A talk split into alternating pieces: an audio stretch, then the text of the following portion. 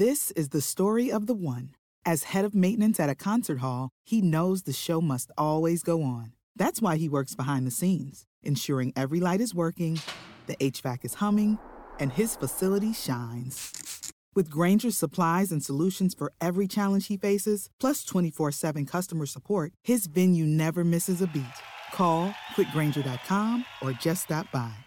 Grainger, for the ones who get it done.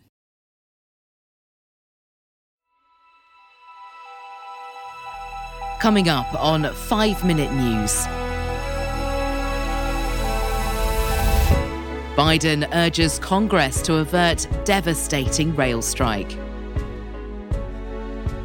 Qatar World Cup chief admits hundreds of migrant workers died in projects linked to tournament.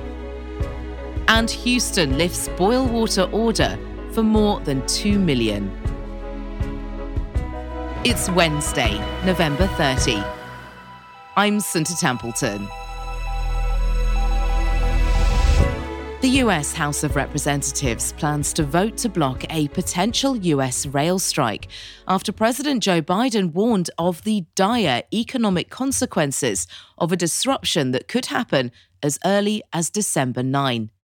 Biden has warned of a catastrophic economic impact if railroad services ground to a halt, saying up to 765,000 Americans could be put out of work in the first two weeks alone. US House Speaker Nancy Pelosi said lawmakers will vote to impose a tentative contract deal struck in September. We must avoid a strike, she said, after a meeting with Biden. At a White House meeting with congressional leaders, the Democratic president was asked if he was confident he could avert a rail strike and responded, I am.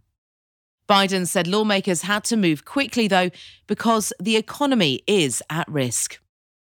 Workers in four unions have rejected the tentative deal after criticising the lack of paid sick leave, while workers in eight unions have approved it. A rail traffic stoppage could freeze almost 30% of US cargo shipments by weight, stoke already surging inflation, and cost the American economy as much as $2 billion per day by unleashing a cascade of transport woes affecting US energy and agriculture. A top Qatari official involved in the country's World Cup organisation has put the number of worker deaths for the tournament between 400 and 500 for the first time, drastically higher than any other number previously offered by Doha. The comment by Hassan al Thawadi, the Secretary General of Qatar's Supreme Committee for Delivery and Legacy, threatened to reinvigorate criticism by human rights groups over the toll of hosting the Middle East's first World Cup for the migrant labour that built more than $200 billion worth of stadiums, metro lines, and new infrastructure. One death is a death too many, plain and simple, Al Thawadi added.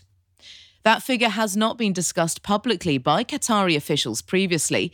Reports from the Supreme Committee, dated from 2014 through the end of 2021, only include the deaths of workers involved in building and refurbishing the stadiums now hosting the World Cup.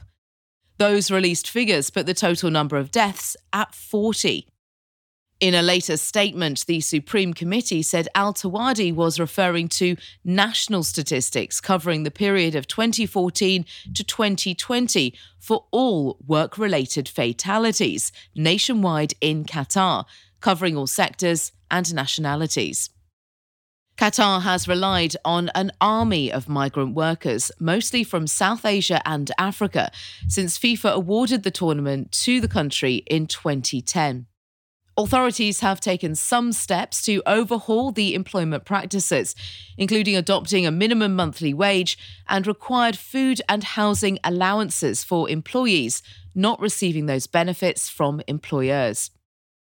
Activists have called on Doha to do more, particularly when it comes to ensuring workers receive their salaries on time and are protected from abusive employers. Houston officials have lifted an order that had called for more than 2 million people in the nation's fourth largest city to boil their tap water before drinking or using it. The boil order had been in effect since Sunday when a power outage at a purification plant caused pressure to drop. The order led to the closure of businesses and schools, including the Houston Independent School District, which cancelled classes on Monday and Tuesday. The city said water quality samples sent to the Texas Commission on Environmental Quality confirmed the tap water now meets the standards needed and is safe to drink.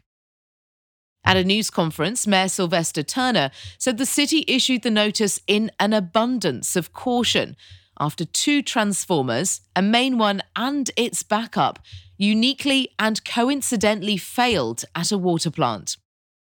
The problem affected the plant's ability to treat and pump water into the transmission system, resulting in low pressure. Typically, there is enough pressure for water to flow out of leaky pipes. When pressure is lost, however, contamination like bacteria sitting near pipes can be sucked into the system, creating a health risk. You can subscribe to 5 Minute News on YouTube with your preferred podcast app. Ask your smart speaker or enable 5 Minute News as your Amazon Alexa flash briefing skill. Subscribe, rate, and review online at 5minute.news. 5 Minute News is an evergreen podcast covering politics, inequality, health, and climate, delivering independent, unbiased, and essential world news daily.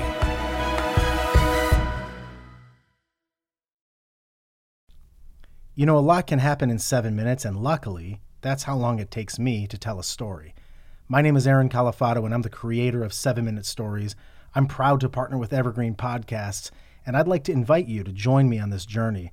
I'm going to take you on some crazy roller coaster rides using my unique extemporaneous storytelling style, and together, we're going to try to make sense of the world, all through the art of storytelling, and all in approximately seven minutes.